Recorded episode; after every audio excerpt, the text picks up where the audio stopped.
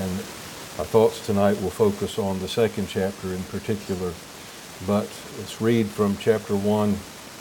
And let's break into the chapter and read from verse 14. This is the sailors crying out to God before casting Jonah into the sea. So, chapter 1, verse 14. Wherefore they cried unto the Lord and said, We beseech thee, O Lord, we beseech thee. Let us not perish for this man's life, and lay not upon us innocent blood. For thou, O Lord, as it pleased. They took up Jonah and cast him forth into the sea, and the sea ceased from her raging.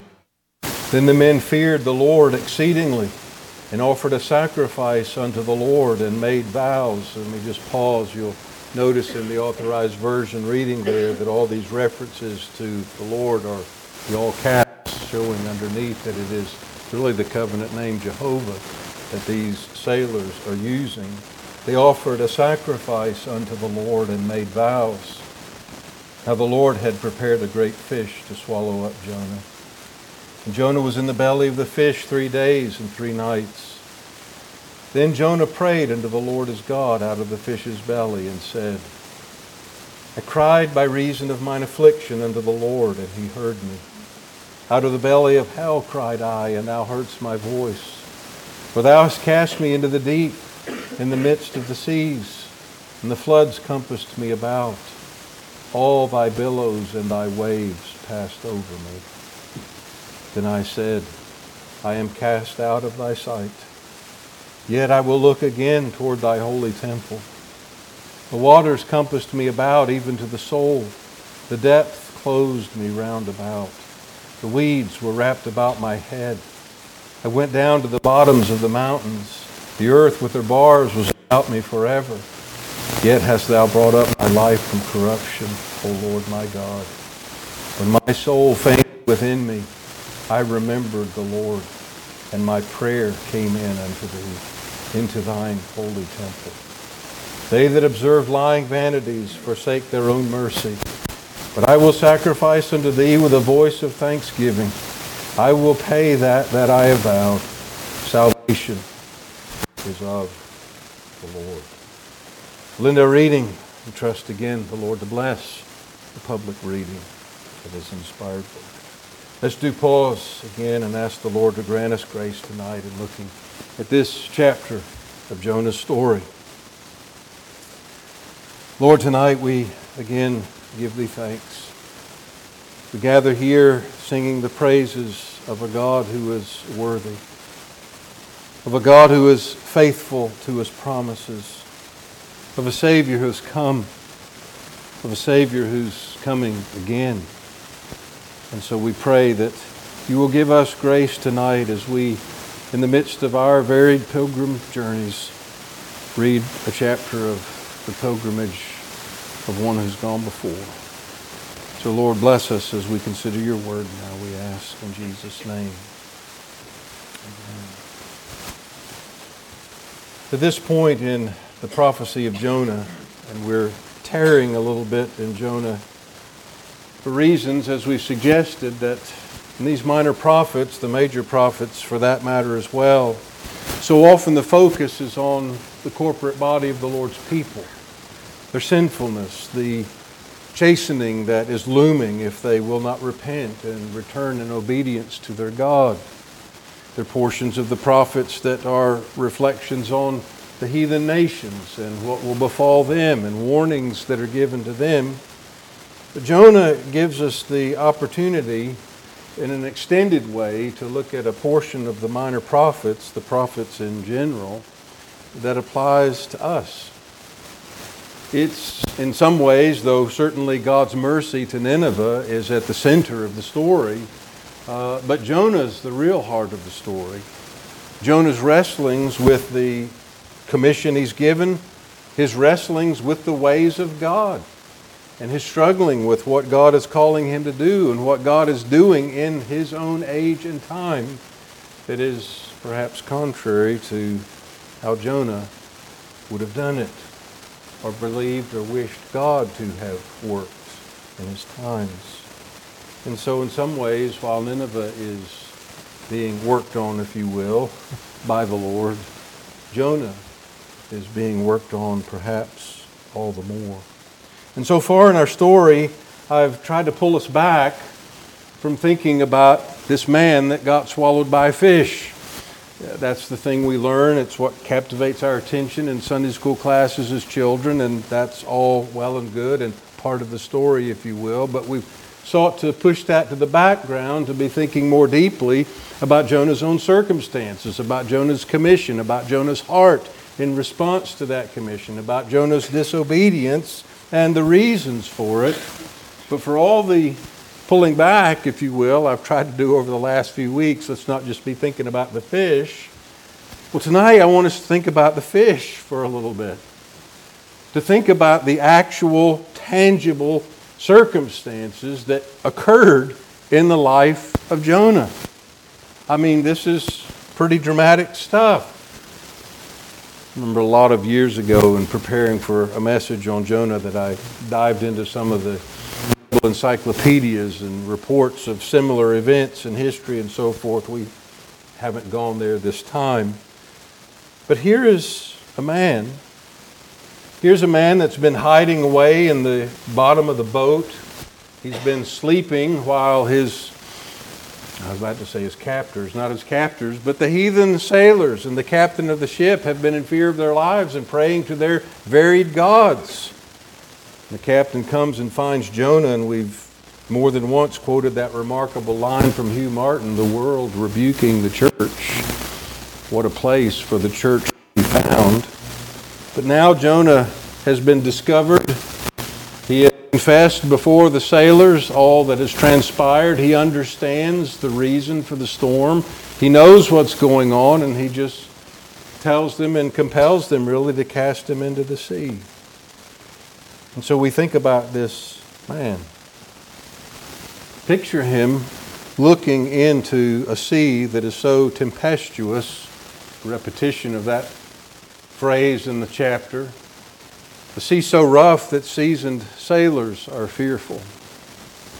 You picture him as he is cast into the sea. He struggles to stay afloat.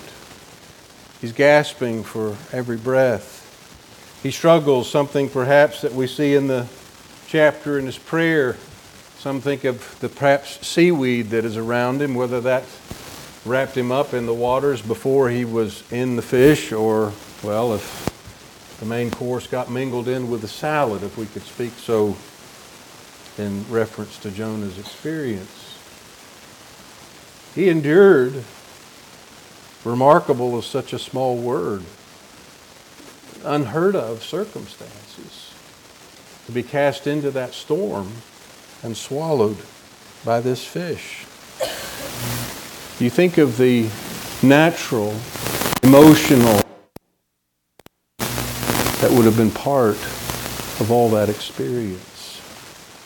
Well, it is in the midst of, it is as a result of these experiences that we come to the second chapter in this remarkable prayer of a remarkable man for good and for ill. And so tonight I want to come and I'm going to put a footnote here at the beginning, borrowing heavily from our dear brother Hugh Martin of days gone by. I think argues quite eloquently here for all the different pieces of Jonah's story. We'll come back to those as we enter chapter 3.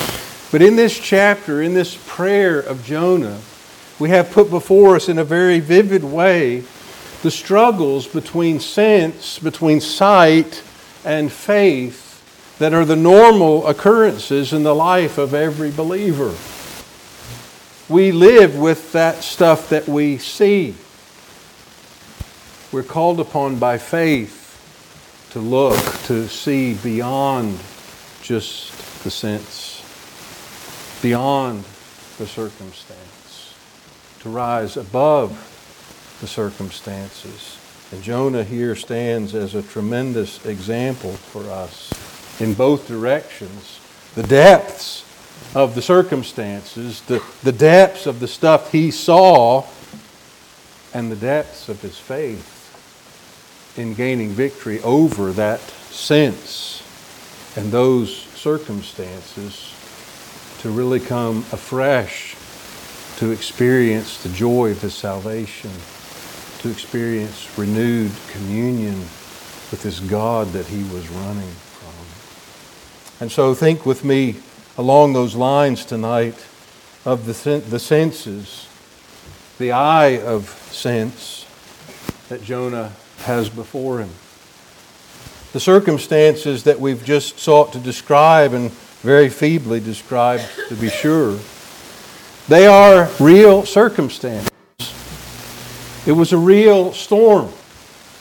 There were genuine dangers, but to all the of the other ships in the sea during this storm. The fish itself. How much injury did Jonah receive in the process of being swallowed by the fish? I haven't pursued varied commentators recently or to this part of the story in our current study, but some debate back and forth whether Jonah actually died in the belly of the fish and was brought back to life. There are resurrections. Resuscitations is a word some theologians use for those resurrections of people that were to die again before the resurrection, but that's its own topic. Or whether Jonah was alive through the whole ordeal. I will try and answer all those particulars, but the circumstances themselves are overwhelming. But the second aspect of what the, the eye of sense has to deal with and reckon with is not merely that these circumstances are there. I mean, when Jonah's standing on the deck of that ship, when he's preparing to be cast into the sea, he understands that the path he's chosen, the sin he has committed and pursued. I mean, you think of all the, the reaffirmations of, yes, I'm going to do this. Yes, I'm going to disobey. No, yes, I'm, I'm doing. He committed himself to this path. And now, as he stands there preparing to be thrown in, is thrown into the tumultuous sea, is swallowed by the fish, the understanding these circumstances are not merely really here they're here for a reason, and the reason is I have been walking in disobedience. The hand of God is what has brought these circumstances against me. Now, we comment often that it's a difficult thing. It is not always a wise thing for us to try and read every circumstance of life that comes along. Because every ill providence is not a result of some particular sin we've committed, nor is every blessing that we receive from the hand of God an indication of some great good deed that we have done.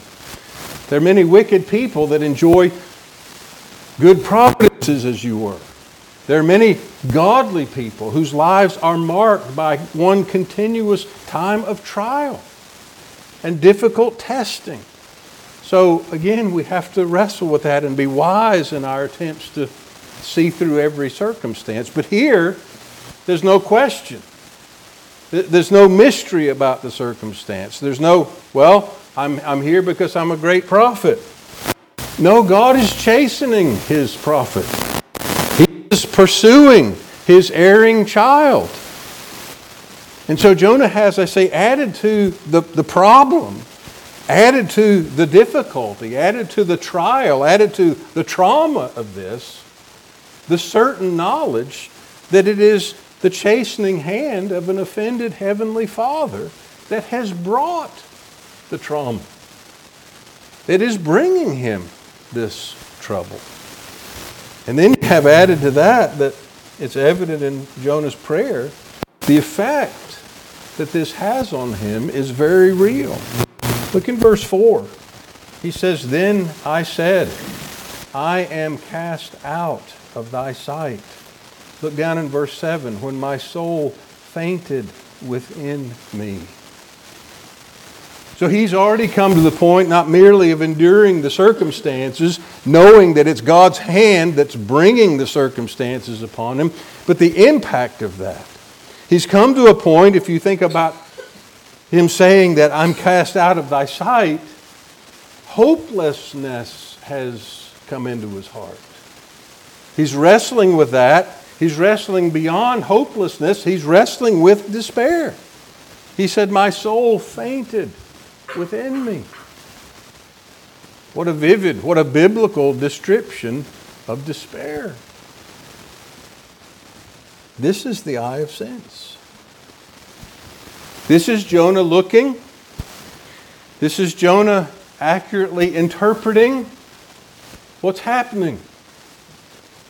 And as it begins to bring that result upon his heart of hopelessness and despair, we find remarkably, and remarkably because he is a child of God, because he is a believer, that God graciously brings him through what the eye of sense discerns and gives him grace to use the eye of faith. And you think about the eye of faith intervening in this circumstance. When Jonah comes, as it were, to the bottom, not physical stuff that he's endured, but to this point of despair, of withering under the chastening hand of God, of wondering, am I even yours at all, Lord? To say, I'm cast out of thy sight. That's questioning the real root of things. But the root is there. It's a phrase we don't use very often. You see it in some of the older writers. I heard it in some of the preachers that were my mentors along the way, but the phrase, the root of the matter is in him. You know, we can see people in Christian experience, different levels of faithfulness and growth in grace. But there is something about that root of the matter being in a person, of the new man dwelling there. And Jonah isn't an unregenerate old man. He is a renewed man. He is, though wayward, though disobedient, though under chastisement, to be sure, he's a new man.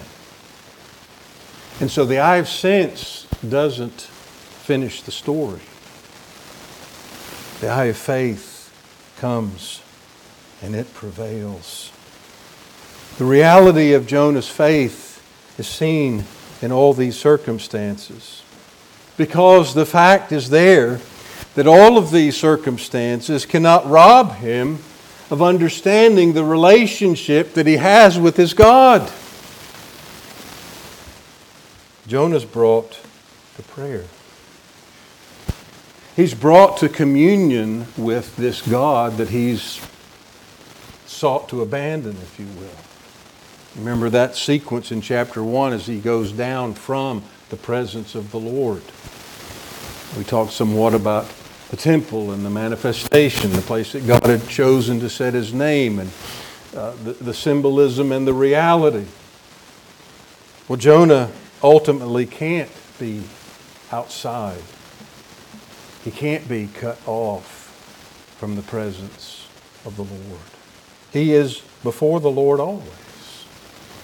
And the very fact that he prays underscores that he understands this reality. And so he cries out under affliction. He cries out, he speaks to this God that ultimately he knows he isn't cut off from, that he's forever connected to. Martin speaks of a child for his disobedience, for all his pulling away, for all of his seeking disconnection from the parent, when the affliction comes. When some need that it is impossible for the child to meet weighs upon them, for all of their running away, they are immediately brought back the parent in order to meet that need. we as children of a heavenly Father, as believers, I mean, that's not a, an indiscriminate title for Christians, believers. Just underscore what we've said often over the years. Again, faith isn't just something we do, and that's behind us. Faith is that which we're brought to when we're born of the Spirit. And so faith, belief, characterizes us the rest of our days. We are believers. And so the reality of Jonah's faith is seen in that all these circumstances cannot rob him of an understanding that that relationship exists. An affliction draws prayer forth from him. He recognizes he's the child of a Heavenly Father. As erring as he has been, as clearly, specifically disobedient as he has been, he still belongs to the Lord. And under his chastening, he acknowledges that. And that itself is the eye of faith instead of the eye of sense. He sets before him, secondly, the truth of God's reconcilableness. He sets before himself the promise of forgiveness. He sets before himself, by the very definition of prayer, the fact of God's accessibility. He doesn't have to find out where God is, as it were. He just approaches him in gospel terms. He prays unto him out of faith. And his God is there. You come to verse 4, which is really the hinge, if you will, of the chapter. Then said I, I'm cast out of thy sight. He's giving testimony of how low he had gone, of how deep his darkness, as it were, is was. I got to this point. I said, I'm cast out of thy sight. Yet, again, thy holy temple. Come down to verse 7. He mentions the temple again. When my soul fainted within me, I remembered the Lord, and my prayer came in unto thee, into thine holy temple. Challenged Hugh Martin's very terminology as he wrestled here. Jonah descended into a sheer sacramental view of things, I trow not. No. Again, the temple, Jonah seeking to go away from God's presence. All the instruction, all the vivid gospel light that focused in that place. It's, it's all testimony of Christ. And so, this turning point in Jonah's understanding, this turning point in Jonah's coming back from the brink of despair to a faithful position of even approaching God in prayer, believing that He is and that He's a rewarder of them that diligently seek Him, is a Christ centered focus. God will hear when I come to Him on these terms. And this is exactly what Jonah does. He comes from the brink of despair to Christ centered faith. He applies the gospel. He comes to understand something of that motivation we spoke of this morning in Romans 12 the mercy of God. Jonah deserves hell. He's actually used the term in our English Bibles here out of the belly of hell cried I, but that's the term Sheol the Old Testament, we ha- it is the Old Testament term for hell, for the place of eternal punishment, but it's also used at times of the grave. It's used of death in the abstract, and I think it's in those terms that Jonah is using it and praying here. I, am at, I'm at the point of death. I'm well, I almost said seaworthy. That's not the word I was looking for, but I'm a burial at sea. I'm, I'm in the grave. I'm done. For. Cried out to his God. And here I say that turning point is a Christ centered, Christ focused faith. You think of the prodigal son as he has abandoned the father's home, as he had squandered his inheritance. While the money was flowing, the friends and the parties and everything was all going strong. He reaches a point where not only the, the sinfulness of his actions, but the, the awfulness of his condition. He fain would have filled his belly with the husks that the swine did eat. Pretty embarrassing stuff. It's from that point of shame that he says, I'm going back to the Father. We know some of the gospel parts of that story. He's even amazed. He figured he'd have some reception of the Father, but there's a little legal heart in him that thinks, well, I'll just come on board as a servant. At least I'll have the servant's rations.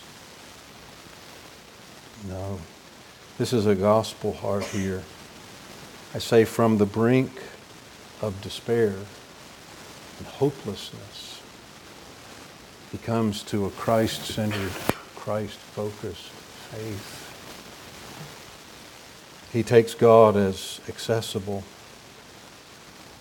He also comes in this new eye of faith. He comes to take up the promise. If you look in verse 6, I went down to the bottoms of the mountains. The earth with her bars was about me forever. Yet thou hast brought me, or brought up my life from corruption, O Lord my God. We talk about the Psalms and the prayers that we find in the Psalms so often where the psalmist is enduring an affliction, some trial, some difficulty. And he prays, and he prays in faith, he prays from the position of the difficulty still resting upon him, and yet trusting God to answer. Well, we might say here, Jonah depicts that for us in a quite literal sense. He's still in the fish. From a human perspective, if he's not dead already, it's coming. And yet he takes up the promise Thou hast brought up my life from corruption. Martin had an interesting statement with regard to this. I should have written it down and included it, but he said he knew of no more sublime statement uttered from human lips in Scripture. That's a remarkable testimony, but yet here is a man who is covered with the digestive juices of a whale who's able to pray a prayer of faith, you've brought me up. He so reckons upon the promise and the faithfulness of God that before that fish regurgitates him out on the land, he's already there. He's already there in his mind. He's on the verge of despair. And now he's already on that beach before he's there. Something of what we saw in Romans 7. Who shall deliver me from the body of this death? I thank God. We're not glorified yet. I thank God. There's no question about our glorification. Whom he justified, them he also glorified. There's no question about our ultimate victory in this battle with sin and our pilgrimage. What an example of the eye of faith Jonah is. Thou hast brought me up. But then we see also flowing forth from this eye of faith, close of the prayer, I will sacrifice unto thee with a voice of thanksgiving. I will pay that I have vowed. Jonah's experience of forgiveness, this faith overcoming sense, faith overcoming what he sees in his circumstances round about him. You think of those sailors. They have had quite an experience themselves. I mean, as we read in that latter part of chapter 1, they throw Jonah into the sea. We don't have a timetable set before us, but it just says simply, they cast him forth into the sea, and the sea ceased from a raging. Uh, the, the cessation of the storm is so sudden, it is so remarkable that the fear of God, you might say, overwhelms these sailors in a greater way. How does it say? Then the men feared the Lord exceedingly. The fear of God overwhelmed the fear of the storm. But for all their thought, poor Jonah, he's gone. Well, quite literally, beneath the surface, something's going on the sailors don't see. We don't know what story they may have ever heard about Nineveh, about some strange prophet some strange experiences that showed up there. But what men couldn't see, Jonah sees. Jonah knows. And I say, Jonah's experience of forgiveness. What is that phrase we sing often at the table? Some of Bonar's precious words. Taste afresh the calm of sins forgiven. Here's one of those times where it wasn't normal wrestling, as it were, checking sin in the heart and mind before it reaches the outward open commission of some act. Now, Jonah's, he's crossed a lot of barriers in his persistence in this disobedience. Now he sees the hand. He sees the mercy of God in forgiving his sin. And he's overwhelmed. He says, I will sacrifice unto thee with the voice of thanksgiving. And again, there's gospel experience. You don't see him saying, Well, Lord, you didn't have to do all that. No, the gospel heart says, What an amazing thing. My sin deserved all that and more. And yet God has mercifully used it for my good. And so he says, I will pay that I've vowed. Jonah's experience of forgiveness compels him into new obedience. Isn't that the gospel? We don't merit forgiveness by some new course correction, new life change. No, we're granted forgiveness freely for Christ's and it is that compels us to walk in newness of life. It is that understanding of forgiveness that compels us to walk in obedience where we have failed to do so before. So we have in Jonah's prayer a great example of what is common experience of God's people. Struggle between the sense or the sight of sense and the sight of faith. Jonah's faith had a host of obstacles to overcome. And all of it was true. But the gospel is more powerful than the deepest of our sins. And Jonah knew that. Jonah believed that. Jonah reckoned upon that. And God heard him. And God answered. May the Lord bless His word and our meditations upon it. Let's bow our heads together.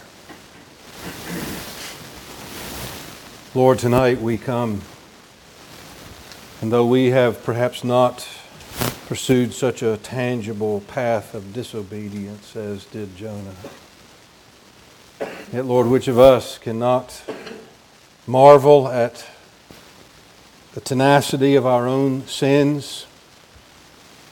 As the apostle describes for us in your word, that sin that does so easily beset us. And yet, when sin, as it were, is at its height, grace of God abounds more. We see Jonah's faith revealed. And we're thankful that by your Spirit, you've implanted the same believing heart in us. So let us, with gospel hearts, with sense of forgiveness, walk in obedience, walk joyfully with the Father in heaven. We ask these things in Jesus' precious and worthy name. Amen.